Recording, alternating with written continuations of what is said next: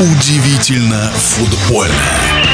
Футболисты молодежной сборной России на чемпионате Европы проиграли, по сути, решающий матч за выход в плей-офф соревнований команде Франции со счетом 0-2 в заключительной игре. В эту среду надо победить с нужной разницей лидеров группы датчан. А какое впечатление от матча с Францией у футбольного эксперта Александра Ухова? Сборная России проиграла совершенно по делу. Французы сильнее были на поле.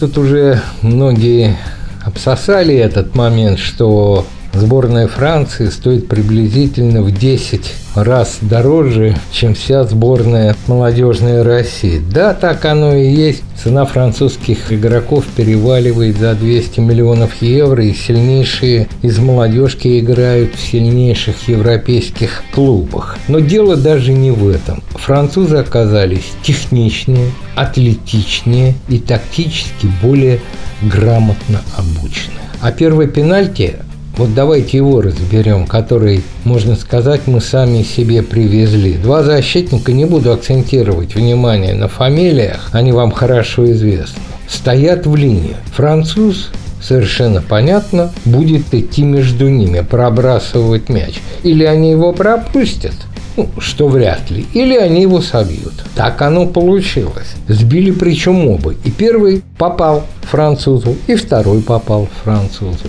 Но этому же в детских, юношеских, спортивных, футбольных школах учат. Если нападающий выходит против двух защитников, один пласируется и становится за своим коллегой по обороне. Второй пенальти, да, ничего не скажешь, не попишешь. Случайность в руку. Хотя в футболе каждая случайность – закономерность игры. Французы были сильнее. А наших давайте похвалим за то, что они бились как могли. Что могли, показали, будем считать, на 99%.